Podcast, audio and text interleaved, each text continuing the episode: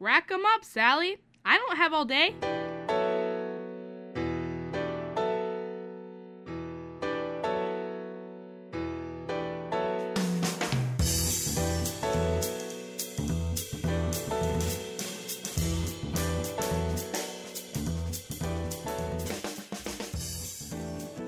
Welcome back, ladies and gentlemen, to another edition of American Billiard Radio. It's January 6th, 2014, and my name is Mr. Bond. I will be your host for this evening. Got some congratulations to send out to uh, the winners at Derby City Classic. Uh, congratulations to Greg Sullivan, the um, proprietor of that event, for hosting yet another great one. And you know, my biggest congratulations go out to the participants and the people who showed up. You know, you guys probably made out the best. You got to see some really great pool. You got to participate in an event that will long go down in the history books as one of the best events in history. And uh, it's a really special time for you guys. So, my hat's off to you.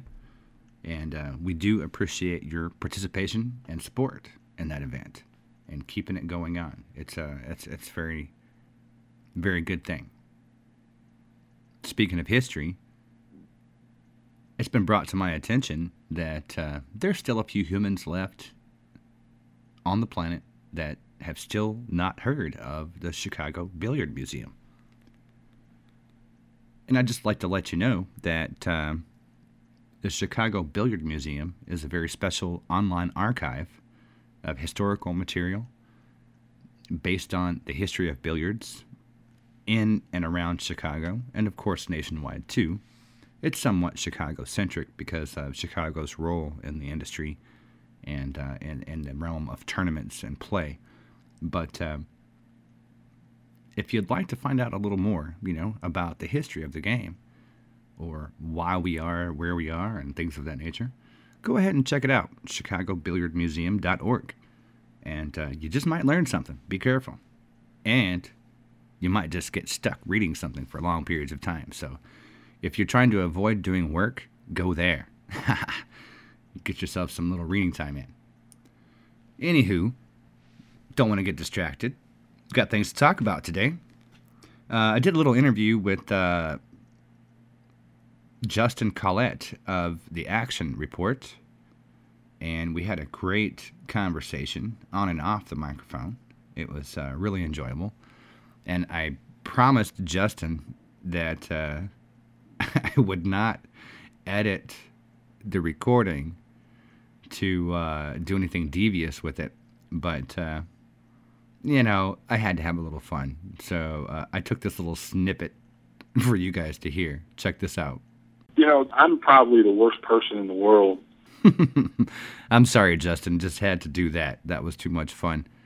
Uh, you'll hear that actually in the recording. He didn't say that. Uh, it wasn't like what you thought. But anyway, we had a great conversation and uh, we talked about all kinds of cool stuff and uh, some of the current events going on uh, in the realm of pool streaming and uh, the current events as far as their next match and it was a lot of fun, and I really liked it. If you guys want to stick around, you can hear what we had to say. How's the weather treating you down there in uh, in the Vegas metroplex? It's not bad. I was a little upset. Uh, I was uh, out shooting the other day and actually had to wear a jacket, so I was a little upset with that. But uh, Other than that, it's been good. It was. Uh, there's been several times here lately. I've been out in uh, shorts and a t-shirt, and thinking to myself, you know, it's January 20th and it's 65 degrees out here. It's pretty sweet, but uh, it almost makes up for the summers. So. Yeah, yeah, this is true. This is true. Well, I'd rather be there than here. That's that's for damn sure. It's uh, it's getting a little old after after you know 10 feet of snow and and 20 uh, degrees below zero it, it's i'm not just i'm not built for this kind of stuff man i'm telling you i just got to move somewhere else or something yep. uh, yeah I, I don't miss it not even a little bit Now you guys got an exciting uh, rest of the month coming up here. Uh, Tar 39, is that correct? Yes, Tar 39. It's uh, Efren Reyes versus Shane Van Boening versus um, talking in uh, all-around match, I should say, and they're playing a little different. Uh, they played once before. They played an all-around match, and Shane won two to three, or I'm sorry, two to one of the three of the three sets. And right after that match, Efren said that he would play again. He'd like to play again. Um, he'd like to play the games we're going to play, which is one pocket rotation and nine ball. Okay. And that was last year, and uh, so that's always kind of been on the back burner. And it just never. Efren's not in the country very much, and when he is, he's usually tied up. Right. So it, it does. It's hard to put things together, especially with Shane's schedule. And then um, Brooke Thompson uh, texted me and said that Efren's going to be available, and he wanted to play. And so, is there something we could put together? Right, right. Now, do you guys have a translator? I mean, I, I know that might be a dumbass question, but uh, how are... Efren speaks really good English. Does he? Okay. Better than like I don't know if you've ever if you've never seen it. We did a podcast with Shane and Efren before the last match, mm-hmm. and going into that, I was kind of sweating it because I didn't know, you know, how much how well it would work. Right. I didn't know how well Efren spoke or understood English. He's awesome. I mean, the guy's he, he's great. Cool. Um, and that podcast is up on our YouTube channel. If anybody hasn't seen it, should really check it out. Yeah. Because uh, one of the neat dynamics, usually what happens is the players get in here, excuse me, and Mark Griffin or I will end up asking questions and things like that. Yeah. But it turned into Shane asking Efren questions. Hey, Uh, nothing wrong with that. He was, yeah, he really wanted to, you know, pick Efren's brain. So that's actually one of the coolest things I've done with Tar was that podcast with Efren and Shane. Um, You know, just Efren's just awesome. I mean, I'm I'm a full I'm a mark for. Well, that's what I was going to ask you about that too. Is uh, I think I would probably be, you know, the rock star struck, you know, sign my shoe kind of thing with him.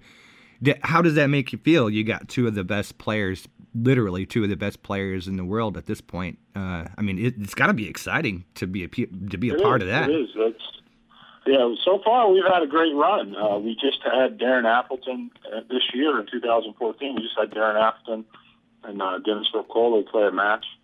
The pinball actually went hill hill, which was crazy. Um, Mhm. And then now we got Shane and Efren, and you know, Efren to me is just he's the man.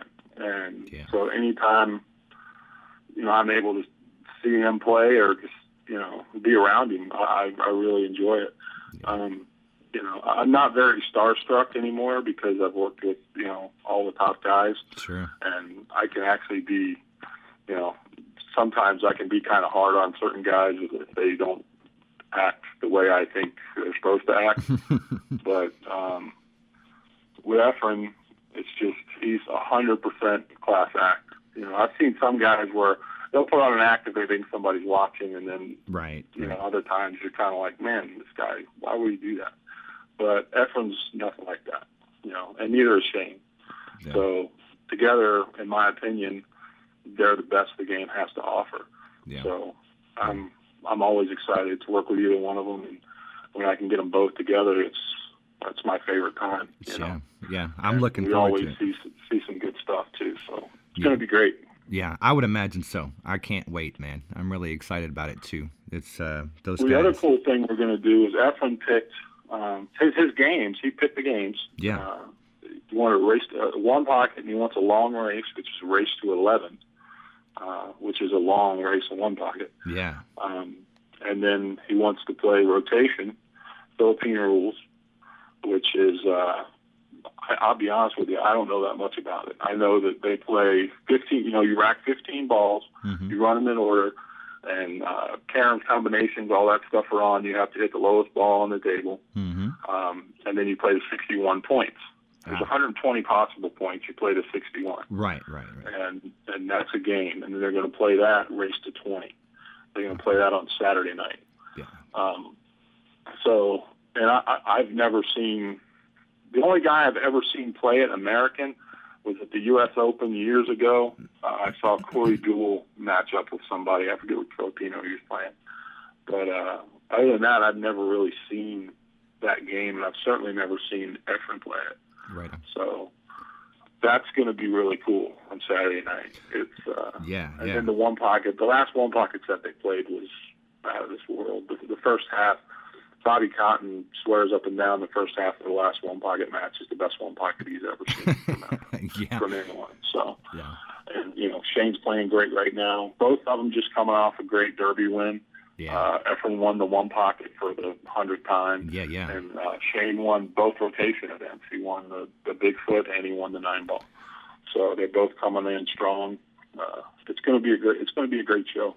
I'm Uh, yeah, I forward to it. can't wait. I'm actually a fan of the rotation game too. Believe it or not, it's uh, I don't know. There's something that's old school about it. it I, I just I, I dig it. I really do. Let me take a quick break, real quick, and uh, when we come back, I will uh, get your opinions on uh, the the streaming situation as it's unfolding in uh, the United States right now. How's that sound? Sounds good. All right, we'll be right back after this. The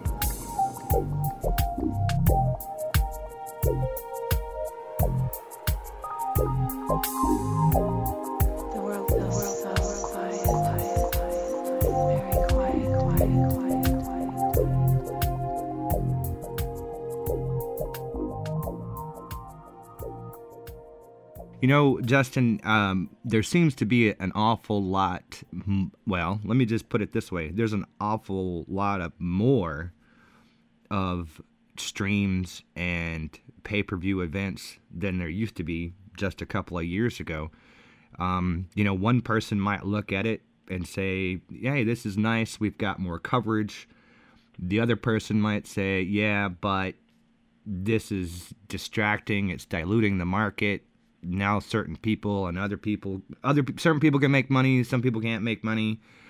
What uh, you know, what's the determining factor here? Is this good or bad? What? How do you feel about that? You know, I guess. Uh, I, you know, I, you know, ideally you would say that it's great because you know anytime there's competition, that that means there's options, and that and that's ultimately probably how it will shake out. Um, but at the same time, um, it's such a small industry. Um, my pet peeve really is with the, the latest pay-per-view craze, and that is that you know every, people are trying to pay-per-view stuff that I just don't even understand. Um, you know, matches that don't even make sense uh, between. But you know, more power to them, I guess.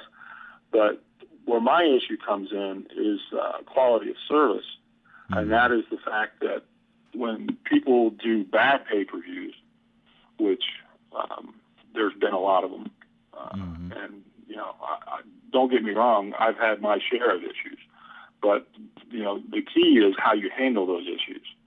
Um, you know, if you just tell people to go pound sand, that's going to turn them off to everything. You know, so if you have a bad pay per view, take care of your customers.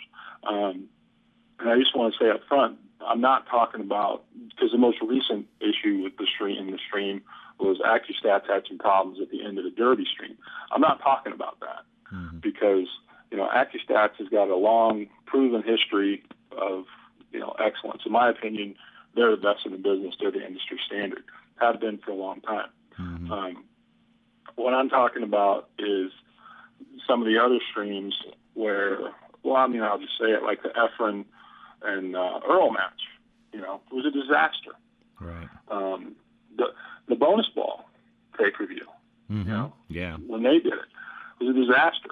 They took, oh, you know, they took a hundred and some dollars for some people for a season. Yeah. As far as I know, they haven't refunded them. Right. So, you know, when that kind of thing is going on, it's so hard to get a new customer in, in this industry and pay-per-view streaming industry, no matter what match you're putting on.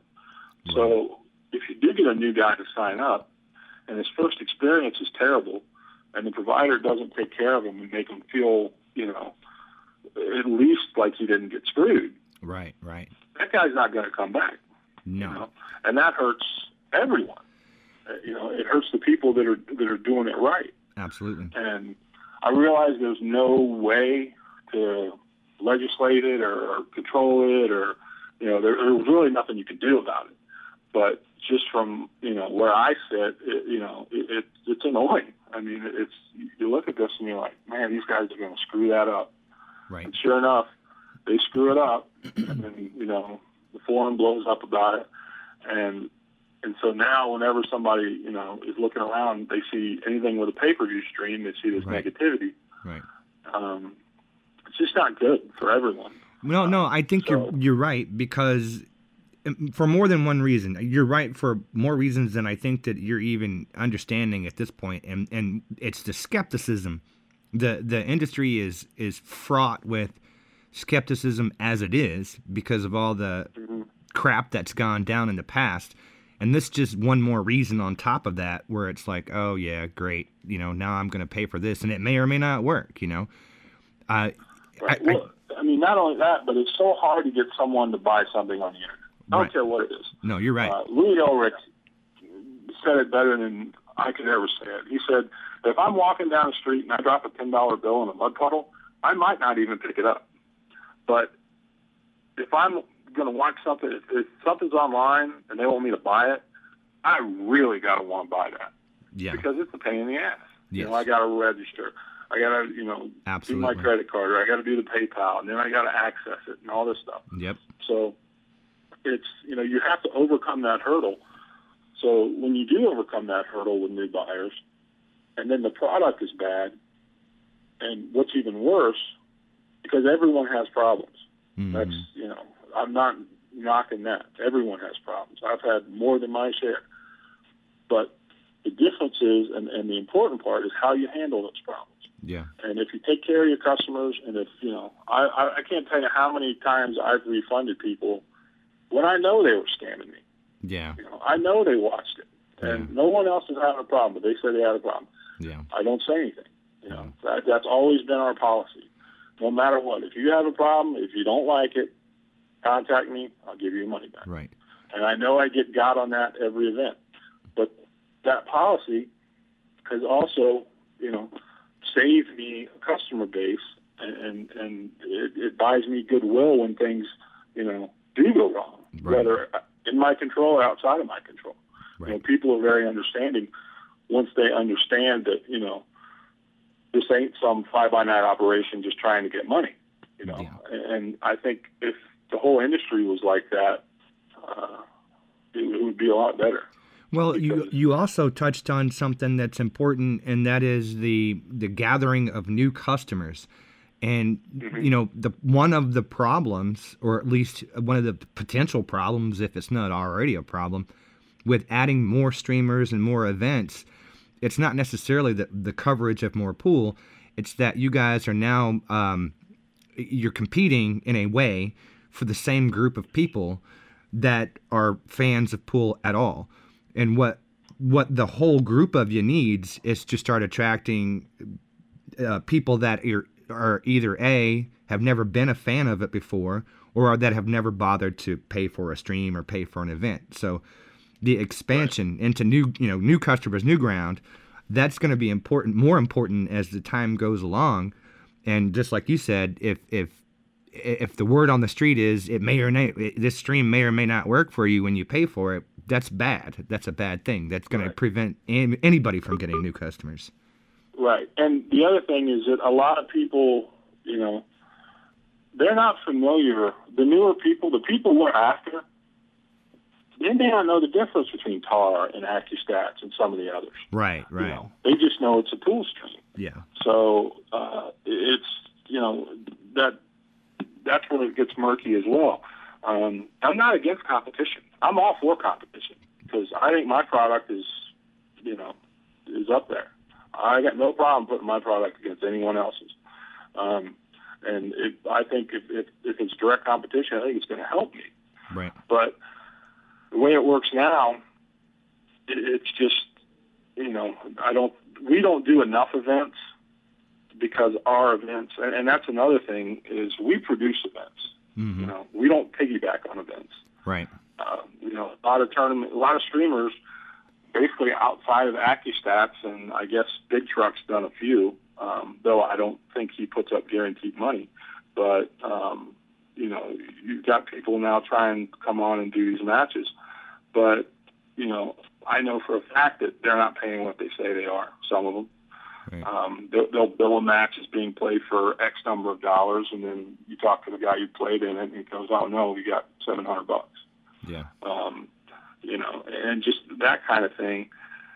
It's, you know, uh, once again, I, I guess there's really nothing you can do about it. Uh, but it's just from from my point of view, you know, as someone who produces these matches and has put the time and the effort in to try to raise the bar, um, it can be a little frustrating. Yeah.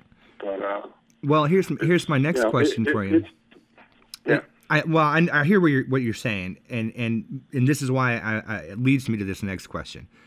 Uh, as we were talking about just before this interview, eh, the inter, the industry in, in general, and specifically this this new type of presentation, whether it be pay per view, streaming for free, or whatever it is, however what however it comes across, it, we're, we're all in this weird transitional phase. The the music business went through it a few years back when everything went digital. excuse me, and the CD oh, yeah. sales, you know, fell through the floor, and everybody was in limbo for a while, trying to figure out where to put their attention and where to put their money to be ready for this revolution that occurred. And of course, now it's sort of leveled out, and you've got some reliable places like iTunes and what have you, where it's all legit, and you don't have to worry about file sharing and music stealing and blah blah blah. But like I said, we're in this weird transitional phase now where the the pool industry is going digital, so to speak, and it's this weird, uh, for lack of a better term, puberty where nobody seems to know which way to go or, or which way to throw their uh, affection because of you got so many choices. But I think what's going to happen, at least what you would suspect would happen, is that it would all sort of level out in the end, and there will become some reliable sources that will stand alone, and then the rest of them will kind of fade into the into the past. What do you think? If you had your magic crystal ball, what do you think is eventually going to happen here? Is it going to be, you know, the TARS and the AccuStats of the world, or do you think that uh, uh, another mainstream company like, say, ESPN or somebody will come back into this? Or you know what? Where is it going? Where are we headed with this? I mean, we got to cover the matches. They're going to get covered. Well, part of it is a really good thing because it, you know, the more stuff that's out there, you know, the argument is made that the more stuff that's out there, the better, and I agree. You know, it, it is good. Um, the more things can be seen. Right. Um, but you know, you said it right now. It is. I think it's adolescence, and there's going to be a lot of shaking out. Um, I don't know. So I don't know where we're at. I'm as confused as anybody, man. I just, I'm, I'm. It's it's an interesting time. That's for sure. And I think, you know, your, you know, your your mention of the music business, uh, I think is apt. But what worries me is if it is like that, then it's going to get a lot worse before it gets better.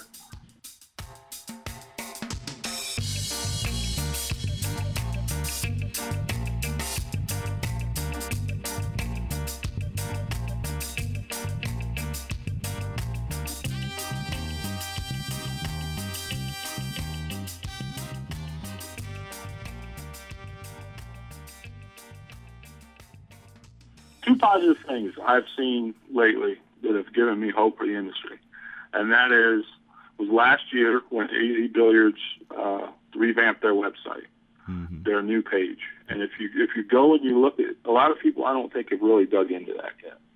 But if you go and you look, and uh, once you understand how it works, and you get into that, and you start, you can look through the history and the repository of information there Yeah. um, it's amazing. And a big part of that is uh, JP Parmentier, who does the photos for AZ, a lot of them, Right. as well as he was instrumental in that website. And him and his partner put years into that. And to me, that's that's a big, that's a huge thing because that gives people. We all talk about we got to get people from outside the industry in, and that's whether that's a fan or if you're trying to get sponsorship. But you know, what the work they did on that website. If somebody asks me that doesn't know anything about pool, I can show them that site, and it makes me proud of the industry. Right. I can say, look, you know, this check this out for pool. This is this and this, and it looks professional. You know, the photos are great. Um, it, it's you know, to me that that's huge. Uh, the other one is something, and it just happened recently, and it really excites me, and I think it's a something that, that is a real positive sign. Is that Matchroom named uh, Mark Wilson as the captain of the Mosconi Cup, Yeah. and they did it soon enough. I mean, you know, what a month after the cup, and they did that for a particular reason, and that was to allow him time to build a team, and it also was a commitment from them saying, you know what, we want to change. You know, we don't want the product that we had last time Yeah. and you know, and Mark Wilson did an interview with AZ Billiards, and they, he said he nailed it, man. He said right now American fans are not proud of the product. You know, they're not. They don't. They're not happy about it. You know, and he wants to change that, and with, with new talent and you know the new generation of players, and to me that's a positive sign. That's that's you know just that aspect, and not only the Matchroom was forward thinking enough to do that and and kind of make a statement without saying it. Mm-hmm. But the fact, the reaction to it from all the, the pool fans has Yeah. been so positive, Right. saying this is awesome, this is what we want, you know. Mm-hmm. And I've said for a long time, this industry is sorely lacking in leaders. We don't have any, Right. you know, and, and I and I know why that is. It's because it's so tough. Yeah. Um, you know, it, it's, but you know, people, players, fans. I think everybody wants some leadership, and they want something they can get behind and, and feel good about. You know, and not just you know after something happens, it's you know everybody complaining for two weeks. Right. You know, people want to feel good about it, and they want to feel feel like they're a part of something positive. So, you know, to me, things like that are a really good sign, and uh, Yeah. I hope it continues. I agree. I totally agree. You know, we got a lot of baggage. You know, I'm talking about the pro game. You Yeah. know, it's just, and and I I really believe that I know some of the younger generation of players, and I think that you know it may take ten or fifteen years. Well, you know, you just you know, hit- I- hit on a, a good a point there eh, about the younger generation. Um, I, I have a little confession for the listeners out there. I went to uh, I wanted to get Landon Shuffett on the program, and so I called up uh, his dad and was talking to him about it. And I said, hey, you know, I, I would like to talk about uh, uh, the future of pool and uh, and get some insight from a younger person's perspective. And uh, he very politely explained that uh, obviously Landon's involved with college and. Uh, Landon, if you're listening, he didn't say anything bad about you, bro. he said nothing. he said nothing but good things. But the point is, though, he said, you know, I don't think that Landon's the future of pool because the future of pool has nothing to offer him. And I, you know, and I said, you just hit the nail on the head. And my argument, my only argument that I could make was, okay, well, maybe the industry needs to hear that. You know, somebody needs to tell them. The kids need to point this out. Look, man, I'd like to become the next pro, but what do you have to offer me? So there is a, you know, like you said, it's a mess, but it's a deeper mess than I than some people even realize. You know, if if there's nobody even wants to get involved in pro pool, then you know what what could we possibly do to attract them to rebuild the game? You know, to begin with. So there's some um, some core things missing that uh, are going to need to be addressed, no matter how you slice it. Really. You know, I'm probably the worst person in the world. You know, to, to kind of make an opinion on that because I'm kind of I'm not on the outside looking in. Right. You know, I- I'm I'm biased by my experiences. hmm So, but I agree 100% with what you were saying about if you can't offer somebody a future, why would they want to be a part of it? And that might be the biggest problem facing this game in the country today. Right. And Right. to prove, the point. You go look at the Derby or the U.S. Open, and you look in the crowd, and tell me how many people under 30 you see in that crowd. Mm-hmm. Let alone people in their early 20s, teenagers. Right, right. Um, you know, the other thing, you know, you look at the promoters in this game. Is there a promoter under 40? Yeah. it's a good There point. nope. You know, I mean, is there a tournament promoter under 50? Right, right. You know, Well, you know, And- you mentioned uh, just a second ago the pursuit of excellence, and I think that Mm-hmm. That's one of the things that it does have going for it, and and that's why when I hear people talking about pools dead and uh, it's gonna go away and, and na na na na na. I, I mean, I, I get why they're saying that, but here's my argument for that. It will never go away because as long No. as there are sticks and balls, somebody is going to want to be the best at it. I mean, there are Sure. people that argue over being the best, you know, ping pong player and the best. I mean, there's a what people want to be the best at whatever it is. It doesn't even matter. So it's not going away. It's there's always going to be people competing with people and people playing Sure. pool against other people. It's just a matter of uh, obviously how profitable it can be for anybody to let the world see that. And as you, we both were talking about, whether or not we attract the kids and the up and coming generation into it, which is, um, to be honest with you, that's where a lot of this expendable income is going to come from. You know, it's the kids that want to blow their cash on something. absolutely.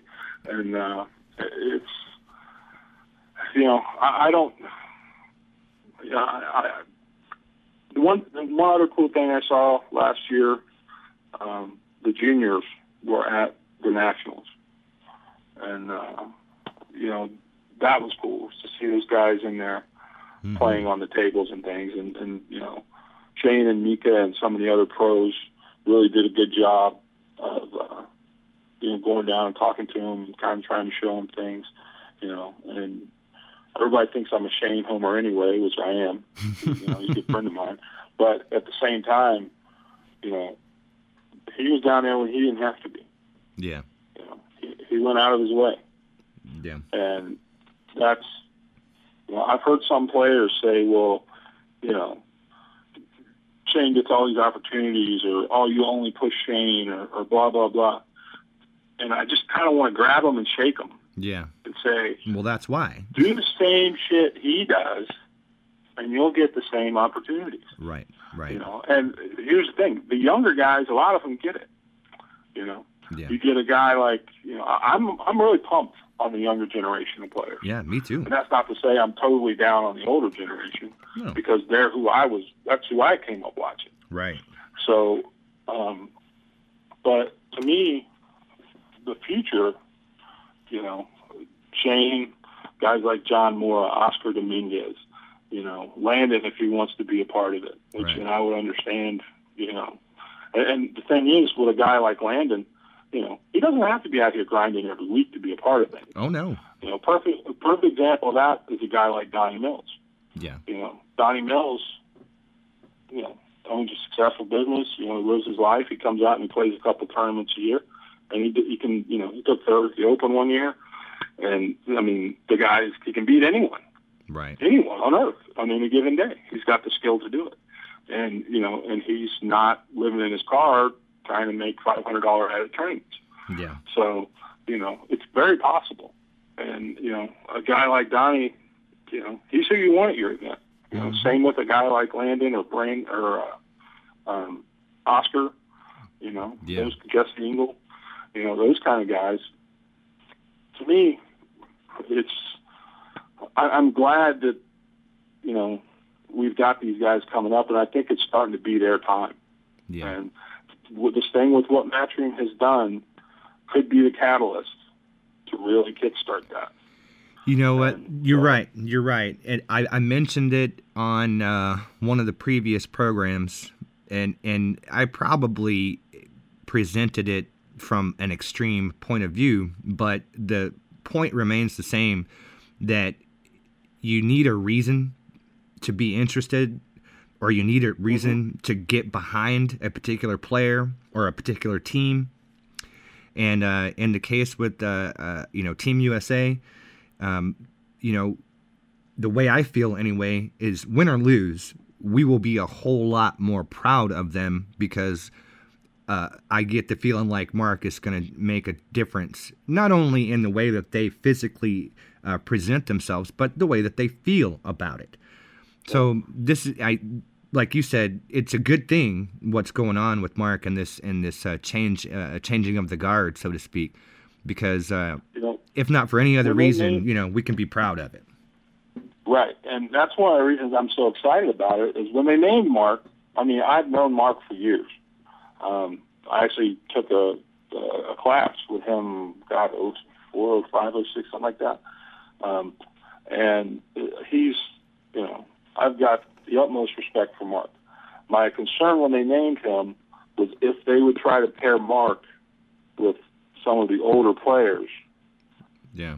that wouldn't buy in to what you know the way he does things.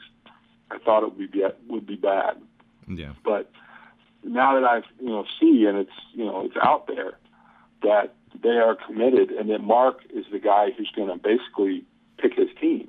Yeah.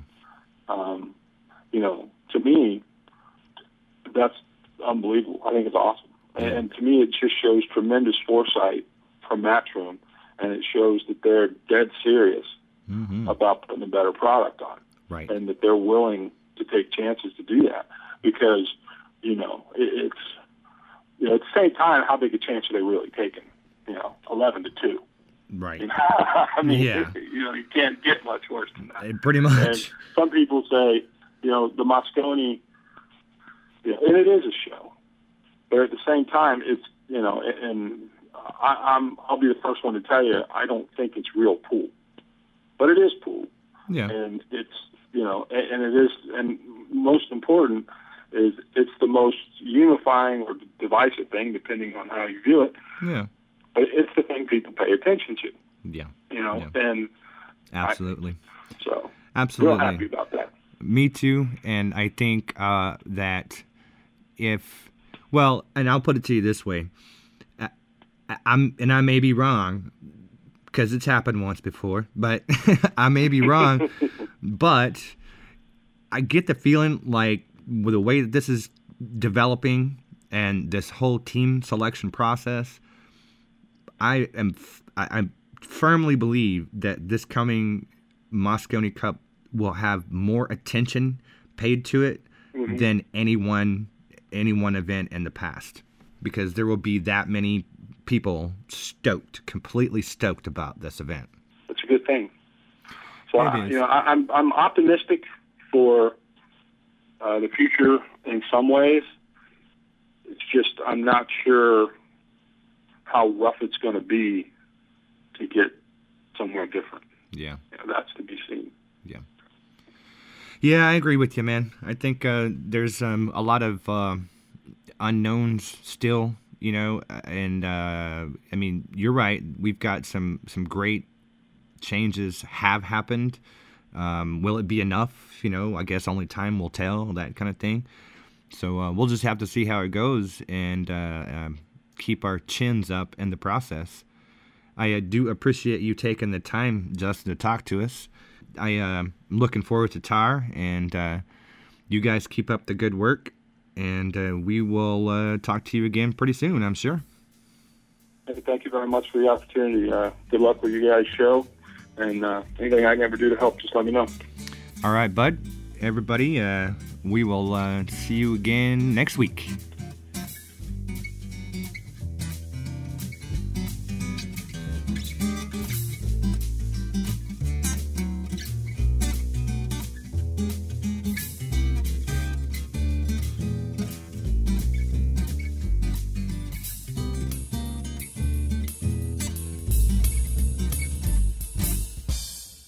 I'm Scott Lee, PBIA Master Instructor from Largo, Florida. And I'm Randy Goettlicher, PBIA Master Instructor from Dallas, Texas. And welcome to the One Minute Pool Instructor. Today's topic is the value of video analysis to Oh. the student. Randy, tell us a little bit about that. Well, I think years ago, and, and I still see other instructors do it. They'll watch a student for a, a particular period of time, so, so many shots, and then try to explain to a student what they're doing right or what they're doing wrong. I always feel that it's more um, promising to let the student see it, and and the the instructor and the student sit through a video review, and they can together point out the good and the bad and why this happens and why this doesn't.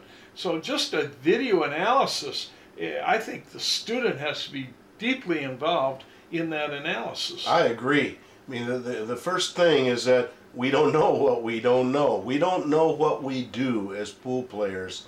We just get out there and do it. And so most of us have never even seen ourselves playing pool. So we really don't know what is involved in how we set up and deliver the cue stick. And that's, uh, to me, a critical element in uh, helping the student to figure out for themselves what is their best case scenario in how to set up and deliver their cue accurately and repeatedly. So there's a. Uh, do you still use the ten point system in video analysis, Scott? I do. Uh, and can you just name a couple of those as we go down? What, what do you look at first? Well, first we want to find out if they have any kind of a repeatable process or not, or are they doing things inconsistently based on the shot at hand, which we find to be very prevalent with a And, lot of and then players. uh, are you looking for this SPF in there? Absolutely looking for the SPF variables to see whether or not they stop their cue and how they transition from one stop to another. And how about their their uh, uh, level cue or on level bias cue? Is, is that important? Absolutely. Level cue is very important when we strike the ball, but it's the only time that it's important, and it lasts for about a thousandth of a second. So having a level cue all the way from the backswing through the uh, the finish is uh, first of all not possible with a pendulum swing, and not practical at any rate.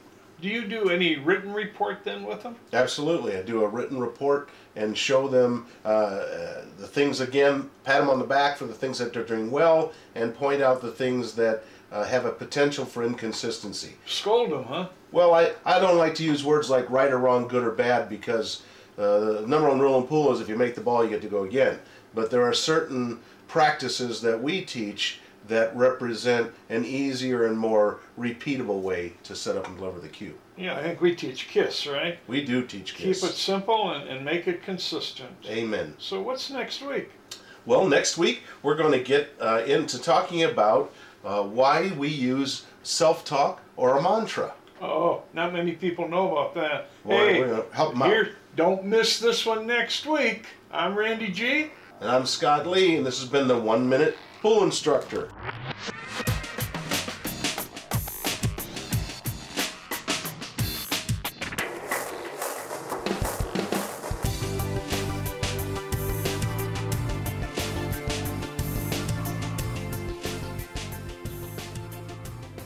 I'm your host, Allison Fisher of NYCGrind.com, and joining me this week is WPBA Touring Pro Emily Duddy.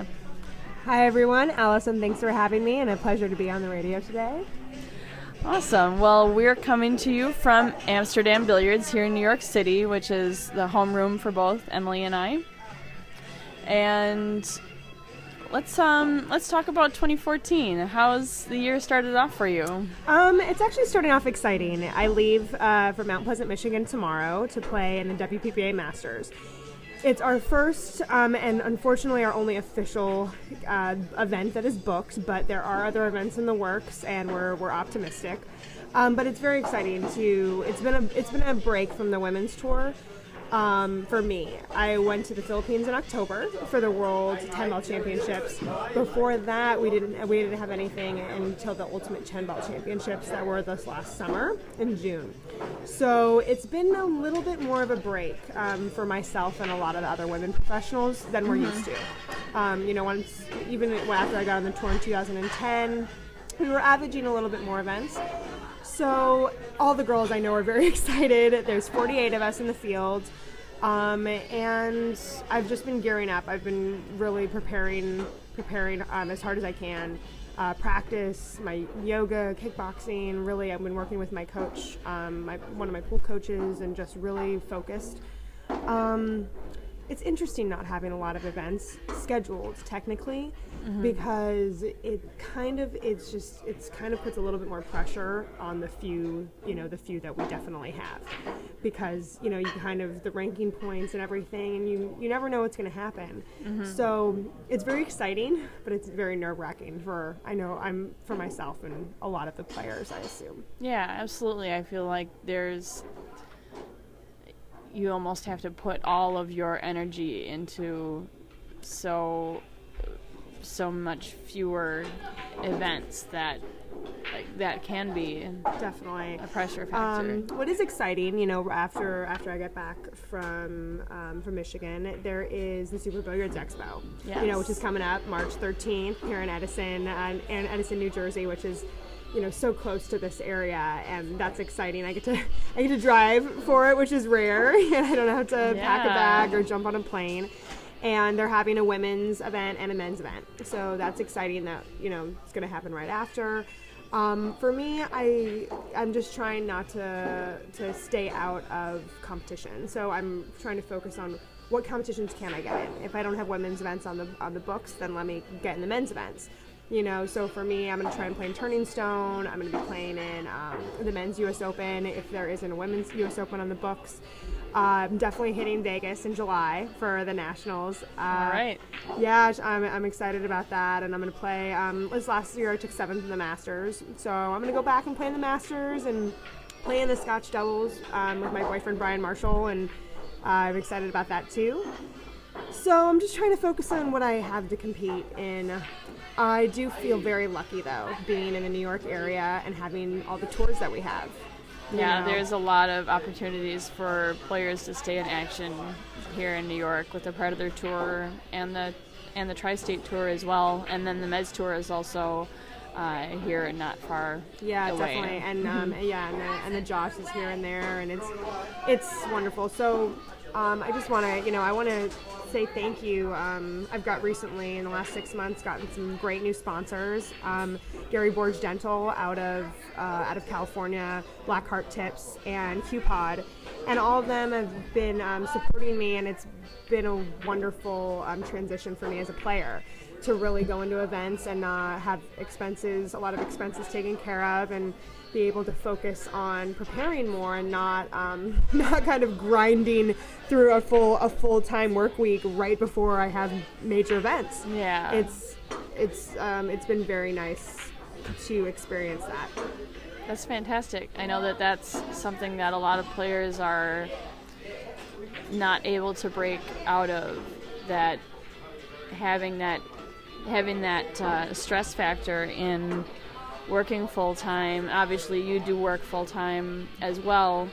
So I just have a tremendous amount of respect for players like you, other players that stay dedicated to both their own uh, pool careers and what they do outside of pool. Thank you. No, I it's um it's much appreciated. It's very it's a, it's a stressful life of juggling and balancing and it's exciting. Um, it can be exhausting. It's very much you know, um, I'm, I'm also lucky in that I, I'm a catering manager um, for you know for a large company here in NYC, and I kind of make my own schedule. So with that comes I work you know i work overtime hours for weeks at a time, and then I'll take time off for tournaments and you know try and gear up before. I'll only work nights, and it's flexible. But I do. Um, I just. I'm constantly, constantly going. I don't see any other way. You know. I really. I love everything. I love. It's all about the pool, though. And right now, I have um, I have faith that pool has a lot of momentum right now. You know, a lot of people, I, I, get, I hear varied things, you know, from, um, you know, a lot of people believe that or see things, and other people are cynical still. And I'm, you know, I have just complete faith in, you know, in a, in a good thing. I think that pool has a, so much potential and so many wonderful people and characters and mm-hmm. so many people that are really putting the time and effort and energy into building this industry without a lot of return. And I do, Yeah. I, I, I, I'm convinced, you know, that in my lifetime, I'm 30, that, mm-hmm. that we will see um, you know, some rewards financially and also in the mainstream. Um, you know, so I, I look at it as an investment. I, I look at it as an investment, and I'm excited every day, you know, to, to give my all to to something I believe so much in. Yeah, I can't agree with you more. I feel like just more and more there are people that are becoming more dedicated, stepping up, and through my work networking on uh, social media and on the internet, there's just always more and more people that are kind of getting more interested in building um, a rela- bigger relationship with the sport and trying to get more involved. And I think that there's definitely a push in the right direction. And actually, I uh, I wrote a piece on NYC Grind yesterday about how uh, CNN featured uh, did a feature on pool that incorporated the Derby City Classic, incorporated uh, actually a list of pool room etiquette. R.A. Dyer from uh, BilliardHistory.com, who's written a number of acclaimed uh, pool history books, was featured in the article, as well as uh, Ed Ladawi from Sandcastle Billiards.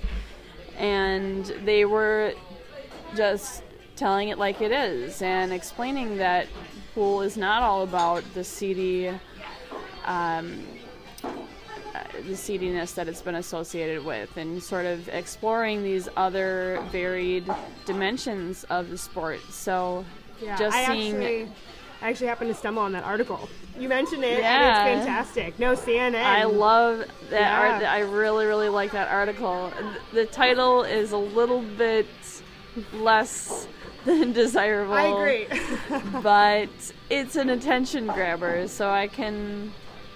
Yeah, the article can't itself fault them has for that. so much great context, like you said, and it Yeah. really, um, it really breaks it down that, you know, we're in a new day and age of pool and pool halls. We're in between two worlds in a way. We're in Mm-hmm. Absolutely. between generations, you know, and it's um, right now it's about it's about finding that balance, coming together, really like promoting and appreciating the new breed of pool player that is that is really coming to be, and I, and understanding, um, you know, I. I I feel like you know people you know once they you start watching the younger players of course we, we will always respect and love our legends and the names of this game but there are so many um, there's so much amazing new talent that is athletic and aggressive and fun to watch and has a great great personalities Yeah. you know and that's what I really think it's about the youth right now you know people that um, the the children of this country and the and just the average American can really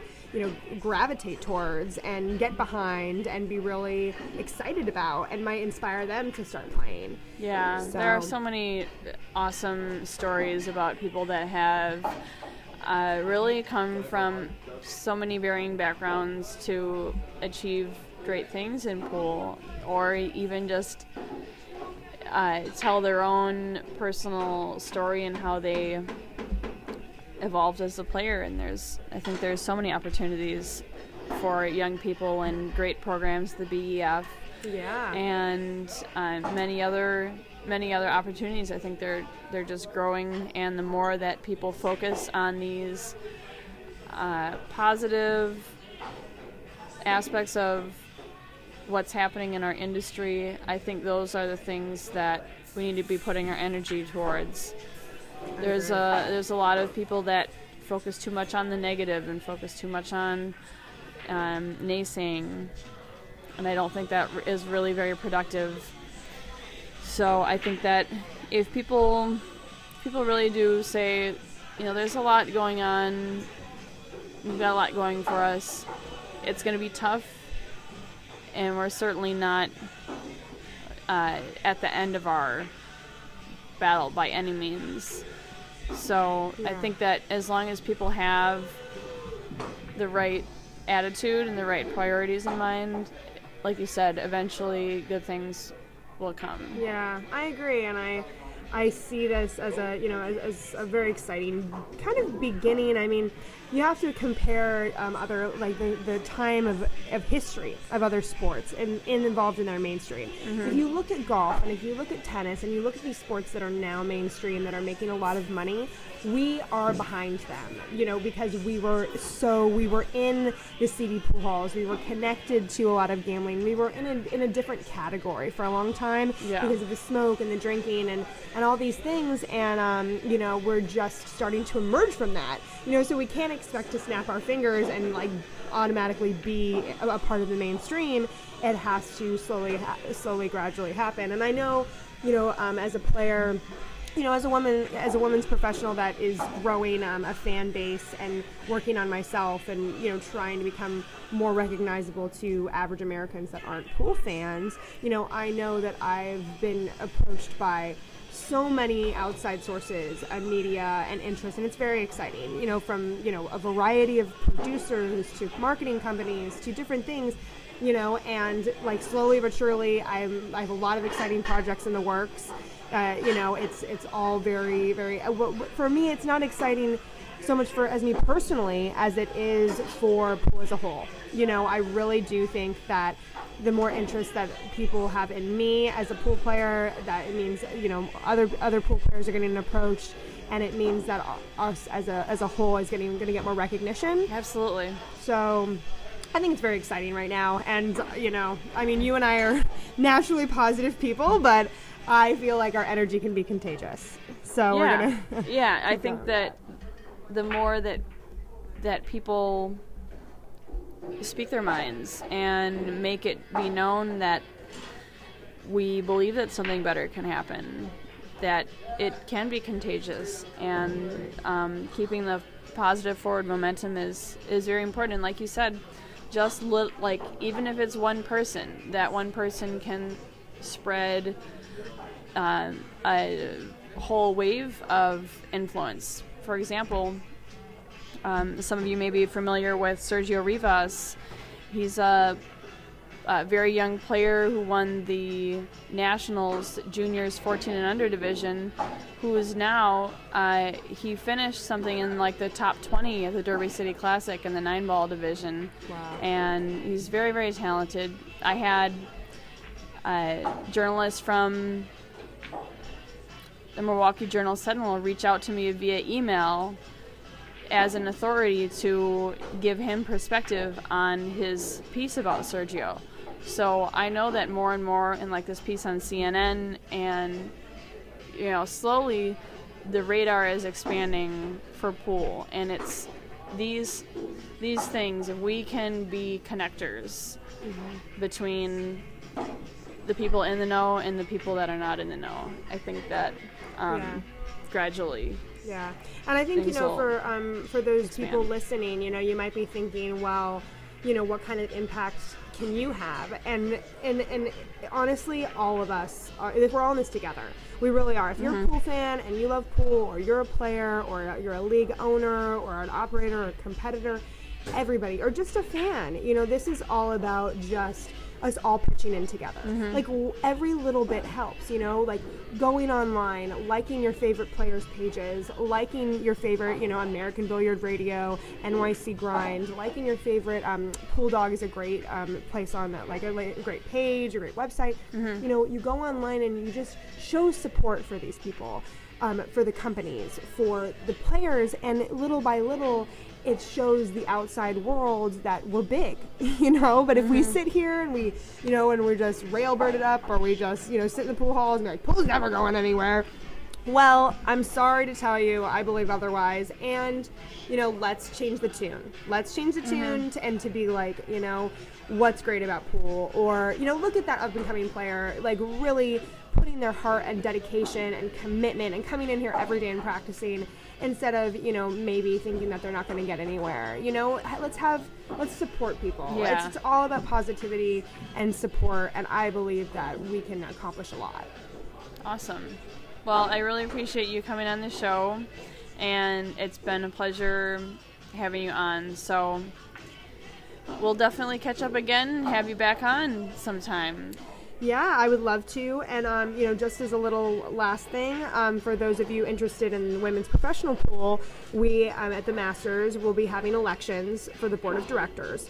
And um, I myself, I'm running as I'm a candidate for the board, and we have um, new spots opening up. And we're just looking to, you know, to have, you know, exciting, fresh ideas. We're looking to really come together and, and be unified and maybe try and help the tour, um, you know, get back on its feet and kind of, you know, re- resume to its old glory. So, you know, we haven't gone anywhere, and I hope to report back, you know, soon with, you know, maybe some new stuff and new projects and, you know, maybe the, the election results and, you know, exciting things are in the works. Awesome. Well, we wish you the best of luck on everything that's happening with the tour, and good luck at the tournament coming up. Thank you so much, Allison, and uh, thank you, American Billiard Radio. Awesome. Well, I'm Allison Fisher signing off for Pool on the Grind here on American Billiard Radio. Be sure to join us next week.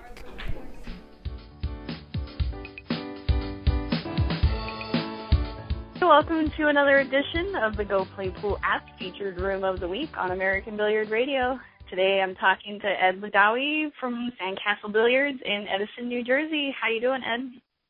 Hello, how are you, Marianne? I'm doing very well, thank you. Oh, tell us a little bit about Sandcastle Billiards. Well, Sandcastle was a uh, spur of the moment, last minute idea or um, decision made by myself. I was working in the IT field for the Board of Education in one of the local townships here, and I was uh, frequenting a place at that time was called Sharky Bees. Had recently moved to a new location, and they weren't doing too well, so they were actually considering closing down and going out of business. But that crew that was playing there together had much history between themselves for 35 years, dating back to Mizerak's pool room, the Four Seasons, and the neighboring Metuchen here. And um, they just had such great stories and everything to, to tell everyone and pass on to the newer generations of players. And I didn't want to see that second home die for them. But um, one of them just walked into the pool room now. I'm Sandcastle currently, and one of those original five members, uh, and let's say elders of the game, is here right now um, Nice. playing as well. So I wanted to preserve that old school feel and and pass on the, the stories and the and the knowledge to the next generation of pool players coming into Sandcastle and keeping it as a player's room. So rather than letting it die out and, and everybody not dispersing and not seeing anyone in, anymore, I decided to take a chance and venture off in a side business and save the pool room from closing down. And of course, I renamed it and, and altered it a bit, cleaned it up and all. But uh, it, I'm happy with that decision. That's great. I'm I'm glad that it's uh it's turned into a success for you. That's I'm sure all your Mhm. players are happy about it too. They are. I'm dedicated to the players. Um, I'm very, uh, very blunt and harsh with uh, keeping things in order. So that's something that they appreciate over time. Maybe not the Yes. first time or so, but they see the overall, the overall concern is the better benefit of everyone, everyone that walks through the doors. So awesome. So um how about uh any tournaments or leagues that you guys have down there? Monday nights is a straight pool league. Also trying to bring back straight pools. And started in this area and was the uh, the game to play amongst all those players that I mentioned earlier with Mizerak's era. You know, Pete Mizerak, Allen Hopkins, Petey Margo, Ray Martin, Tom Jennings, um, uh, numerous champions that played on some of the tables I have here are still from Mizerak's old pool room, the Four Seasons, and straight pool was being played, you know, throughout the world um, during that time. And uh, I want to keep that game alive. And there's been nothing but the utmost respectable gentlemen that are interested in playing straight pool in a wonderful league that runs on Monday nights. And that runs, uh, we started out at 12 weeks and now we just cut it down to six week sessions so everyone can get involved and get paid quicker. So there's a lot more turnaround with money and winners and it's really more exciting and it's easier to commit to because we, we know that pit playing pool is a commitment of time regardless of just leisurely play, league play, or tournament play. So we cut it down to six weeks, two matches a night on Monday nights. And the guys absolutely love it. And they come back and it's growing more and more each time they come back with friends. Oh. Um, it is handicapped, so anyone can win it. So that's Monday nights. Tuesday nights it is a handicap nine ball tournament, and that's been running for the last six years and continuing now on Tuesdays. Wednesday nights and Thursday nights, I'm trying to incorporate all the players from local bars to come in. I purchased a, uh diamond seven foot smart table, and I've got that table here for league nights, the local tap leagues, TAP Um, it's one of the local bar leagues around here, and they play here on Tuesdays and Wednesdays. And now they're being exposed to the what I call the real pool world, and they're exposed to greater level, higher level players, greater knowledge, and now they're picking up tips and tricks, and they're coming in practicing here and there throughout the week from these better players, and Great. really, really spreading the word of the game and really enlightening them to what the true caliber of good play is. So that way they're not just limited to their local bar or their local bar champ. And now when they come in here, they see other things that I have. Now, some parts of the country have, um, you know, bar tables or seven foot tables as a pool room. Other places have all nine foot tables. Here in the Northeast, we're still all nine foot in the in, in the pool rooms, and Right. maybe have one or two bar tables. So those two worlds never really meet in this area. Mm-hmm. That- That's one of my goals is to bring them together. So Tuesday night tournaments and bar league going on at the same time in the same house exposes them to each other. Wednesday nights, along with the bar league, I have I have the honor of hosting AccuStats Video Productions in Sandcastle Billiards, and Pat Fleming and his crew are absolutely wonderful. I mean, him and I hit it off. We have our hearts in the right place. We're aiming for the same things to bring pool back to its glory days where it once was and beyond. And um, on Wednesday nights, AccuStats has its Race to One nine ball game show. It's all amateur play, and all the rules are broken. It's not your typical competition. This is the night that we let our hair down and goof off and have a good time and try to shark each other at the table, maybe flashing flashlights around. Pat will intercept and uh, get involved. Uh, you know, it's, it's a real fun thing. So if anyone's available on Wednesday night, tune in. Um, www.accu-stats.com, accu-stats.com is the website for the live stream on Wednesday nights. U- utilizing the technology that they are, it's definitely changing the way that uh, that the game is seen and heard and and uh, everything. Oh, Technology absolutely. is great. Absolutely. I mean, being able to use technology as a tool to really broadcast billiards out there, or pool, let me say, is really making it easier to to get more exposure for the industry. I, that's why the game show, yeah, it's a goof off fun night, just to show the lighter side of things. So it's not so intimidating. Oh, serious Right. players, serious competition, because that's that's the outlook that the bar players have. And in, in America right now, 90%, or let me say more realistically, 70 to 80% of the people, quote unquote, playing pool or playing in the bars, playing in casinos, playing in tournaments or Vegas or mm-hmm. things like that, that they've never really stepped into the pool world as far as the pool room goes to see the professional players or know who they are even. You know, Exactly, and I yeah. think that's very sad. They're not exposed to that or see what true Mhm. good caliber is or learn the true strategies of the game. But I'm, I have plans to uh, bring in the Napa League, which is a league uh, on that note is a good segue. Um, bringing everyone together, anyone on a professional level, all the way down to the base amateur. They have a rating system that allows all skill levels to play together with each other. I'm going to be bringing that in on Thursday nights. That's the NAPA Napa League. That's the North American Pool Shooters Association. There's people Yeah. on there like Shannon Murphy. You know, they're they're huge. They're all over. Mhm. Um, I believe uh, Peggy Line even played on it, or John Moore may have played on it. So you have some big names in there. Yeah. Um, Jason Kirkwood is out there, and they're all over the U.S. and Canada, and they're the Mhm. fastest growing league. I think they're only five, six years old themselves, and they're jumping leaps and bounds because they Yeah, have a great doing- design. yeah, they're they're They really they're doing very well for Mhm. for as new as they are, for sure. Oh yeah, I mean, I, I just I just uh, purchased a couple territories to bring it to this area because it's not in New Jersey, except South Jersey. It's about an hour and a half away from Sandcastle now. But I want to offer that to my to my players here as well. So that's going to be Thursday nights. But on Saturdays and Sundays, I also have events where you know the Mezz Tour, the local Mezz Tour, run by Jose Burgos and Mezz, sponsored by Mezz Cues and Caroline Powell. Uh, Mika Immonen are the uh, spokespersons for Mezz Cues USA. We host that here on uh, usually on Sundays.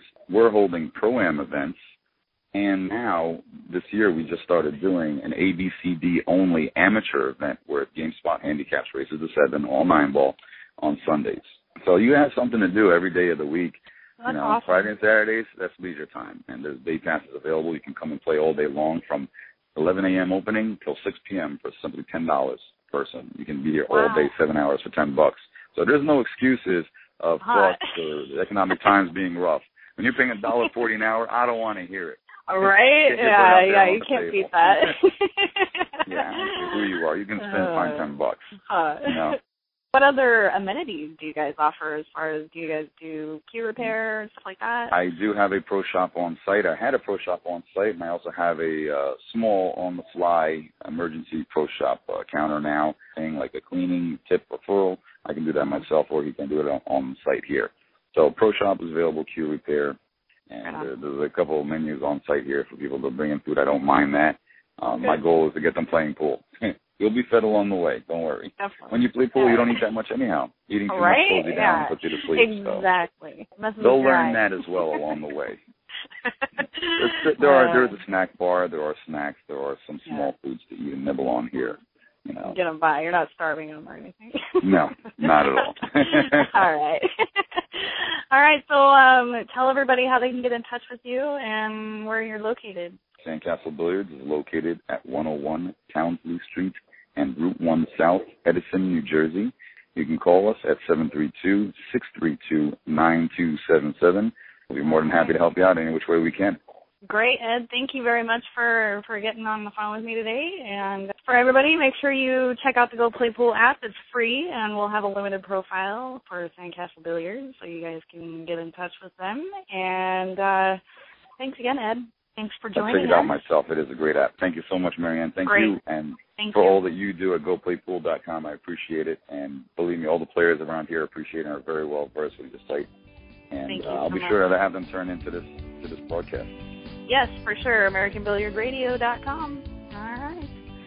Thank, Thank you, you.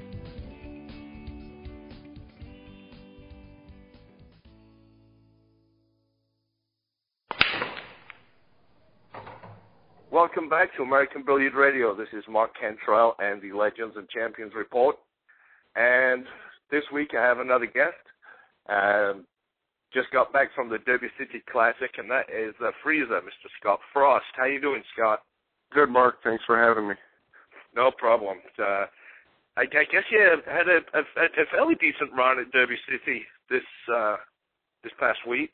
What did you play in? Yeah, I, played in all the events except the nine ball at the end. I was uh I was just too drained physically and emotionally and mentally. Um I played in the banks and uh lost a hill hill match to John Morra in the sixth round with no losses. And that was really deflating because I felt like I was playing real good. It came down to one ball and I made my game ball against John Morra uh, to win the match, and I scratched off two balls into the side pocket. He ran out from there, so I lost that match. Hill Hill come back and uh, drew another another tough round. And right now, I'm, I'm actually drawing a blank. I can't remember who beat me, uh, knocked me out of the tournament. Um, uh, it was Rob Saez. Rob Saez knocked me out of the tournament.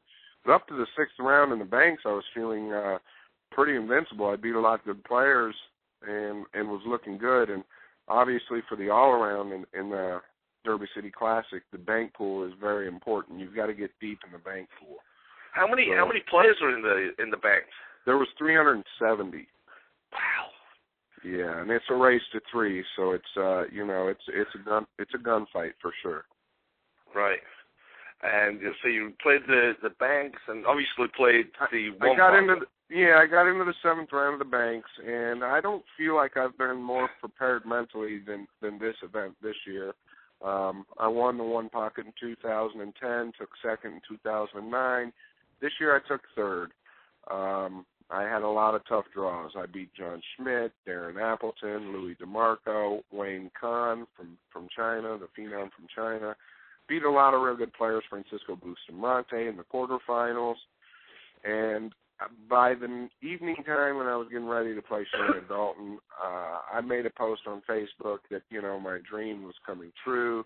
I truly felt like I I was going to beat Shannon, as he's never beat me in a big big event under the spotlight. Well, I had my opportunities to beat Shannon, that's for sure. Not discrediting him at any at any means because he played well, but I actually played pretty terrible, and I think I wanted it too bad. My ultimate goal was to have Efren Reyes and me in the finals of the biggest one pocket tournament in the world, and they basically call the Derby City One Pocket the World Championship because it is the biggest in the world, and and uh, obviously they don't have an event of that size anywhere else. There was 298 players in the one pocket. I made it to the final three, and I'm looking to play Shannon Daulton. I play Shannon Daulton, he beats me. Hill Hill, I bank a ball, slow rail bank a ball, slow bank a ball, long rail, and it rolls off probably about an inch to an inch and a half right at the end. And I played position on another ball to run out, and the ball rolled out that I banked, and he ended up running out. So you know he had me in a bad position. I had to bank at the ball, and kudos, congrats to Shannon Daulton for for beating me hill hill. It was his break. It's tough for me to get out of the break. I was drained, and I believe all sorts of things. You know, I analyze my matches after I lose, and I believe all all sorts of things played a played a factor in that match. I wanted it too bad. Uh, in the back of my mind, I knew that I had a chance of beating Efren, which my record against him has been very well, as as you know lately, and I think I wanted it too bad, Mark. I just uh, I, I I overtried and I was very very exhausted mentally. Well, you know the thing is, you you you believe that you know in your mind that you you didn't put forth the the effort that you think you could have, or not the effort, but you did you didn't play as well as you could have. And the the thing is, even though you've got such a good record against Shannon Daulton, I mean, Shannon Daulton's dangerous. He's a fantastic ball Absolutely. player. You, Sure. I mean, even on a good day, you know, you're not guaranteed to beat the guy. Of course. Um, but that's uh, yeah. But the the dream was to get in the finals with old Efren. Yeah, Efren, you know, Efren and I in in the states, without a doubt, are probably the biggest draw playing one pocket, as you well know, putting on the exhibition. And what year was that, Mark? Oh man, it's, it's like six or seven, maybe seven years ago. 2008, I think Efren and I played our first match at Coley's Corner Pocket in Tempe, Arizona, and we had a sold out crowd. The the place was filled with people, and and from that day forward, that was the first time I'd beaten him playing even. I I never looked back, and I beat him every time since. And I just love playing the guy because he is the best of all time. And don't get me wrong, I don't think I'm a better player, but Nadal said something. The tennis player uh, Nadal. He said that when he plays his best games against Federer, because Federer is so good, it just naturally brings his game up to another level. And when I play Efren Reyes, I believe that that's what happens to me. Something inside happens to me, and I I get to that level that I know I have to be at in order to beat Efren Reyes. Yeah, and you know the thing is, how old is Efren now? You know, He's 59. He's 59. fifty nine, and the, the old guy's still got it. I mean, he's going strong. He won the the one pocket at Derby City.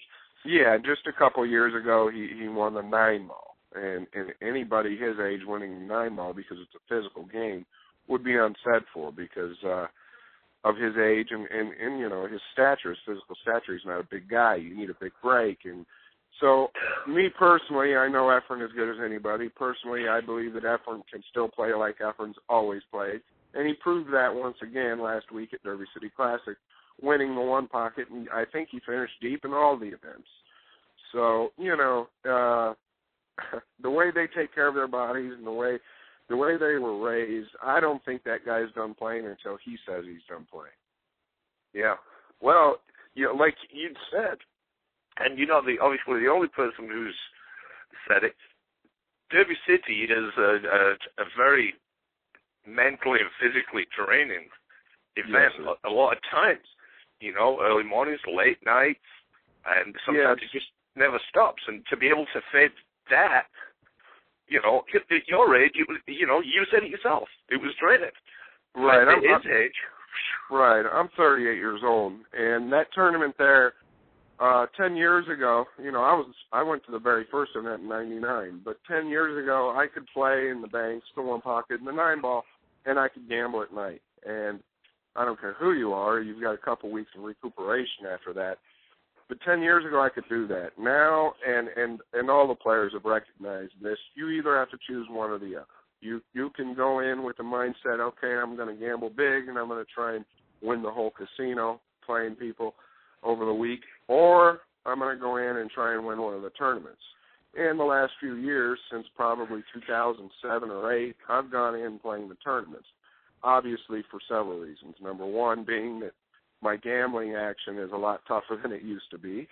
And number two, that I, I want more titles. It gains more sponsors and and and in the long run, uh, having big tournament titles is probably the best way to go now that I look at it. You know, I've made huge scores gambling, but uh, the tournaments, in my opinion, are the way to go. So this year, especially, I was mentally prepared for the tournament, and I almost did what I wanted to do. But I'm I'm, I'm very happy with a third place finish, and, and as well as I played, you know, I know that I could have been at the finals with one or two little uh, things going my way.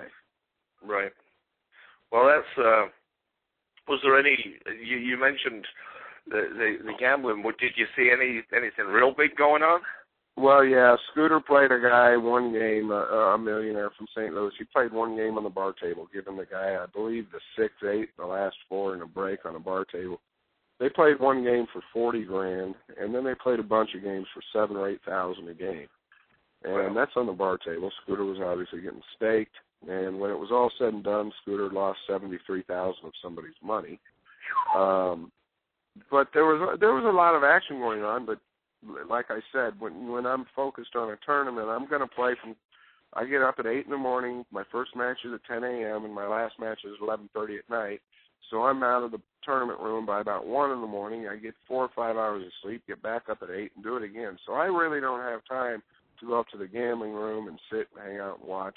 And on top of that, it takes away from some of my focus. Uh, it, it gets pretty wild up there at times. I did get a chance to gamble this year, Mark, but uh, the reason being is because of the one pocket took so much out of me uh, that late at night. Uh, I accidentally forfeited my nine ball match, and I was in the on the winner's side. So I decided, well, I, I can't carry this on any further. I got some good rest that night, and the next day I played a guy from Dallas, and his name is Forrest. I gave Forrest ten to six, and guess he plays pretty close to Billy Incardona's speed. We played a thousand a game, and I beat him I think five or six in a row. So that did work out for me there. Uh, other than that, I didn't do any gambling. And the, like like you you'd said as well, uh, you get to uh, a certain level, and I know I've heard it from other players. Uh, somebody's always, you know, wolfing, trying to match up with you. And I'm talking about Derby City. I'm, you know, I'm talking about when I've gone and done these tours and things like that. And there's somebody who always seems like they want to match up and play, but the game they won is that it puts you in a spot where it's just about impossible for you to win. Right. Yeah. I mean, there, there's so many things going against you uh, now at my level or another uh, top player's level. It, it, you know, physically, mentally, and the, and then the actual game itself, and and that's where the physical and mental comes into. Once once you accept the game that somebody offers you, it's usually going to be your back's up against the wall. So by the time you're done playing that game, you're probably going to have empty pockets and you're not going to be able to add two plus two. You're you're just completely done and drained. So it's not worth it, in my opinion, anymore. And, and and I don't do it, and I don't see a lot of top players doing it, just because of the physical standpoint. It it will kill you. Right. Well, you uh, what were you given, man? Uh, you and Dippy Dave, well, a year or so ago. I don't know. Do you see much Yeah. of Dippy Dave? It, it it's been over two years actually. It seems like it was just yesterday, but uh he tried to play several players, or he actually did play and beat several players at a game, a pretty crazy game, 17 to four and 18 to four, playing one pocket. Alex Pagulayan tried it, Gabe Owen, Corey Deuel. Um, I believe Efren tried it once. None of them liked it, and I knew that I was up against the nuts. I I had it. I had way the worst of it. But I got the troops together, Billy Incardona and a couple other guys, and we decided to take one shot for fifty thousand, playing ten ahead, giving him eighteen to four. That's the only way he would play me. And we knew if I happened to win that set that he would fire back. We were prepared to lose fifty thousand. And if if he fired back, we knew that we were going to have to double the bet. And sure enough, I beat him the first set in like three hours, ten ahead, eighteen to four. We win the set for fifty thousand, and before I could put my cue away, he said bet a hundred.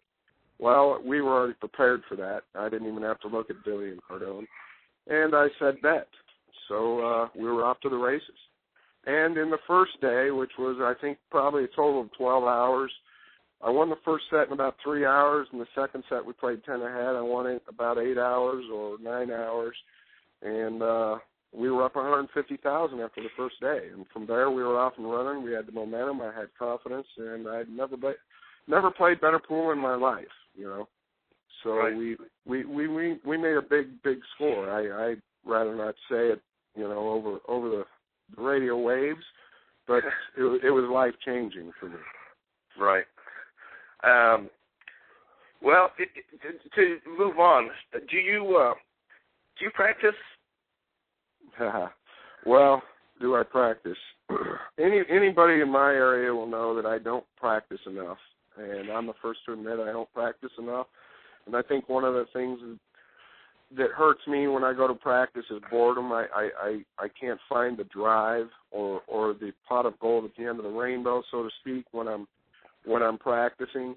Uh, I'll hit balls for 10 or 15 minutes if I feel like it. When I start feeling bad, like, man, this isn't doing me good, this is boring, I'll unscrew and I'll quit.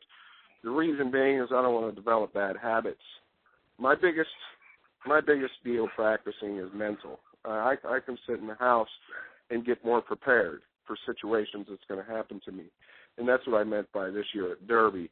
I, I was mentally prepared for anything that came my way, and the people in Tempe and Coley's Corner Pocket, which I live a mile from, know that I never play.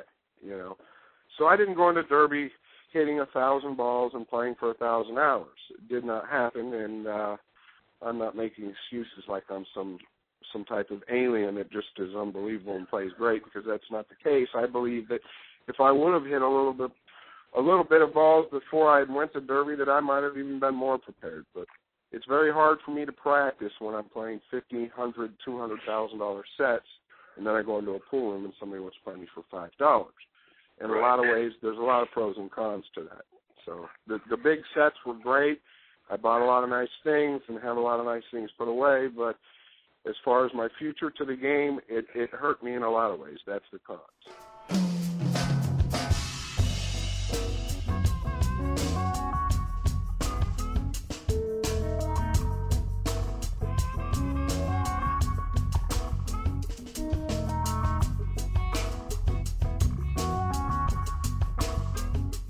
I can't remember how long ago it was. I think my timing goes off uh, the, the older I get.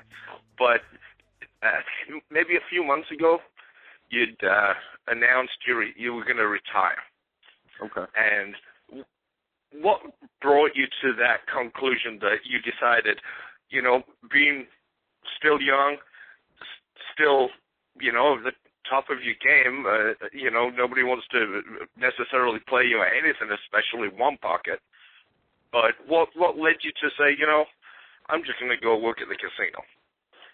Well, I mean, uh that that takes me back to kind of a a softer emotional time because I was struggling with the battle of of having a normal I could have gotten a job that paid 80 to a 100,000 a year having the battle of not knowing when you're going to make your next rent or not knowing if you can pay this bill this month uh getting online trying to make a game and having people ask for ridiculous spots. It's all built up over the years.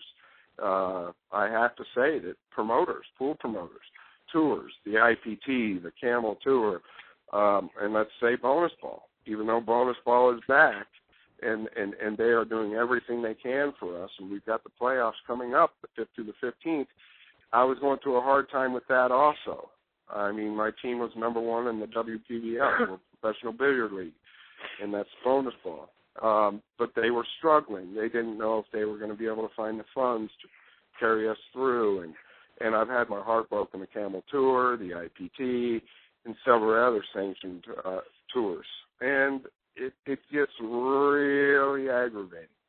You know, there's not a day. Well, it, it's not happening as much recently, but there there hasn't been days where I wake up and and don't think, man, what if I would have chose the career of basketball or baseball, which I had two scholarships for. It, it it's hard. It's it's hard mentally. Yeah, I had a scholarship for uh for Drake in both baseball, Drake University, which is actually a, a high high end private university in, in Des Moines, Iowa. And you know, not to say that that was going to take me anywhere, but But it's, that's where you got to start, though, really, isn't it? In a lot of right, right.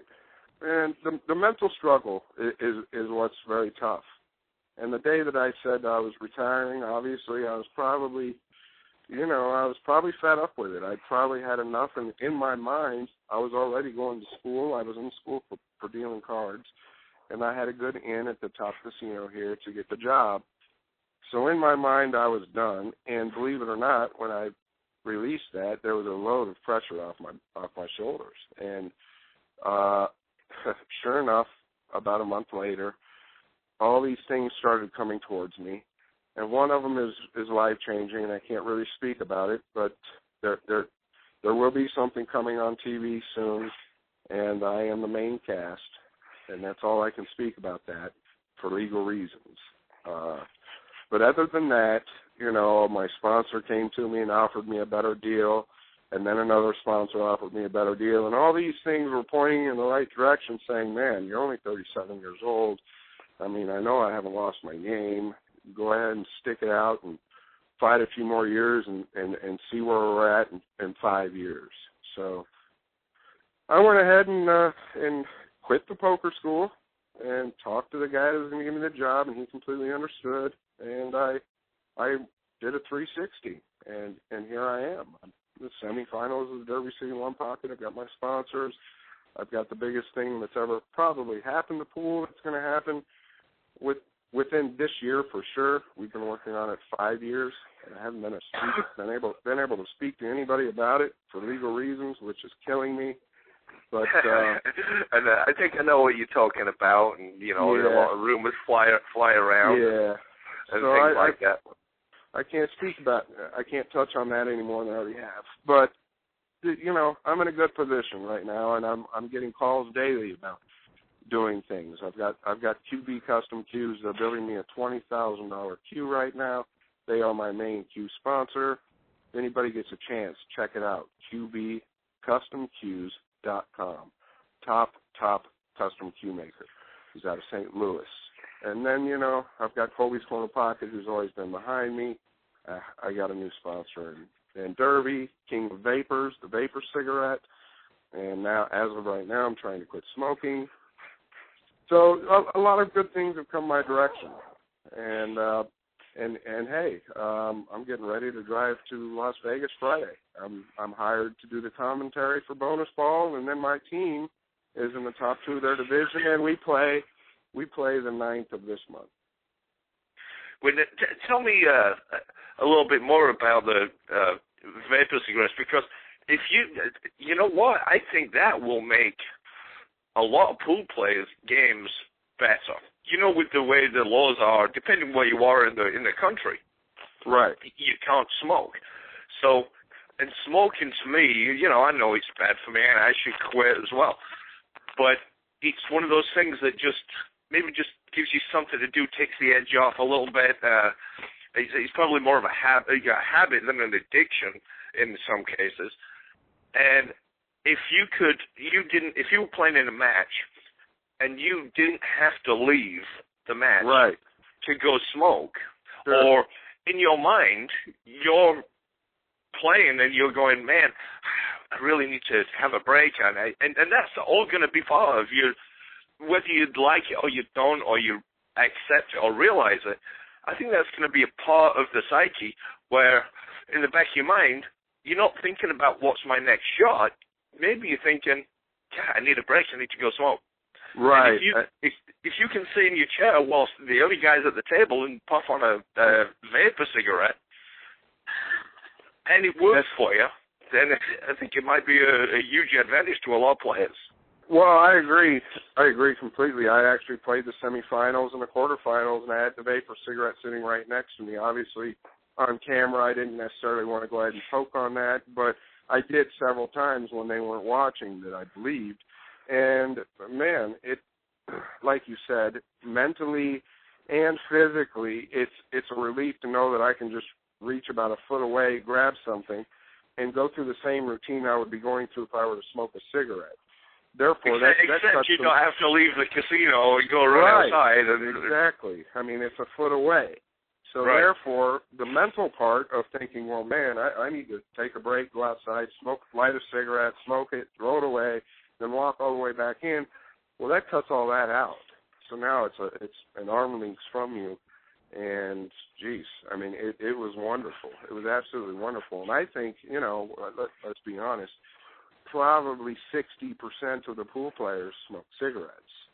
Right. So I think that it's a great thing for for pool players. I think it's a great thing for pool players. I think you- I think it's, I think there's a double whammy there, Scott. To be honest with you, one to focus on your game, and two, if everybody should quit smoking. I you know I'm I shouldn't really be the one saying, you know, because I, I smoke too. Right. But I know I shouldn't. I know that it's not good for me, and Right. everybody else who smokes also knows this.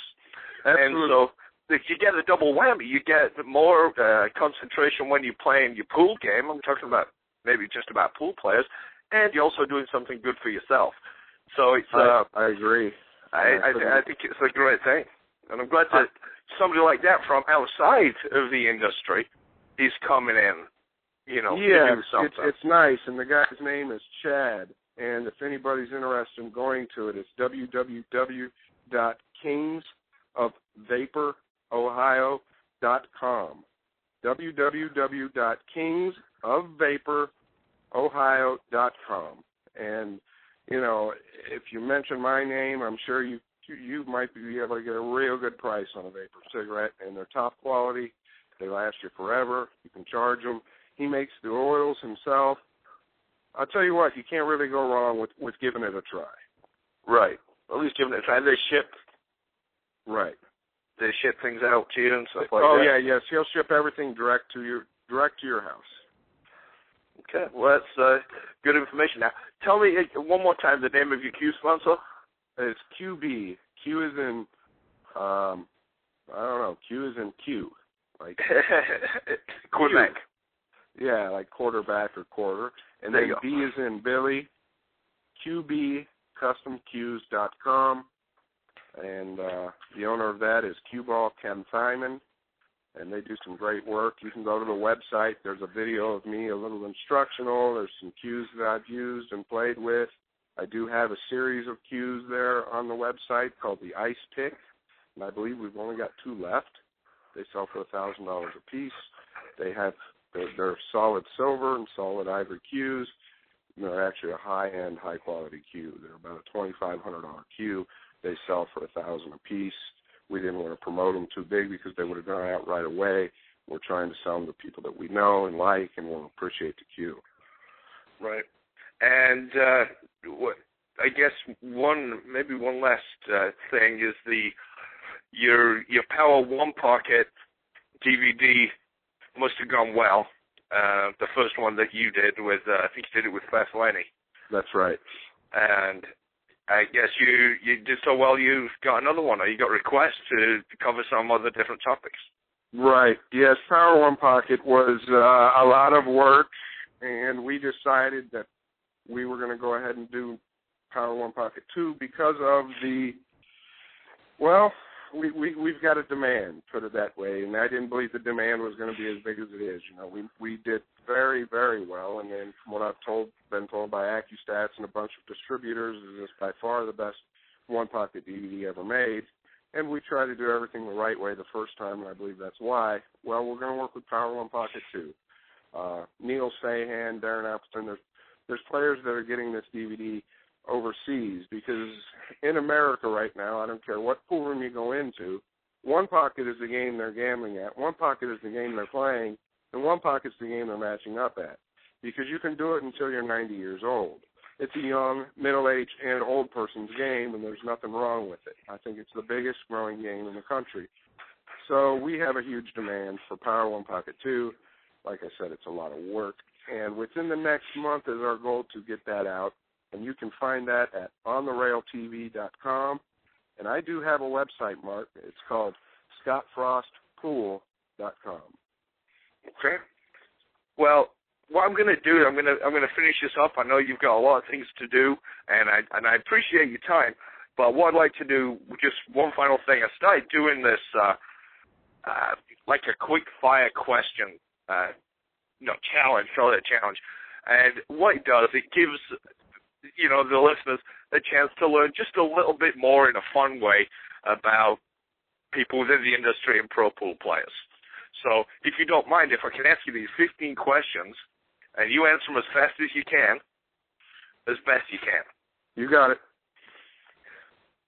Okay, so question number one. What's your favorite pastime other than pool? Fishing. What's your favorite drink? Pineapple juice. All time favorite song? Guns N' Roses. Several of them. All time favorite band or singer?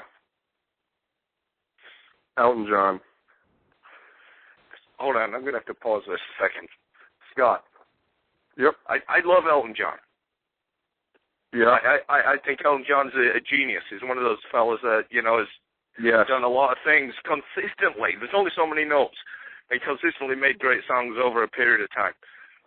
But looking at you, Elton John would be the last thing I'd say you would. I know. I know. That's what people say. All right, I'll leave it. There, leave that one at that. Uh, you, what's your favorite restaurant? Italian. What would your last meal be? Pizza. Boxers or briefs? Excuse me? Boxers or briefs? Boxers. Cats or dogs? Dogs. What's your favorite movie?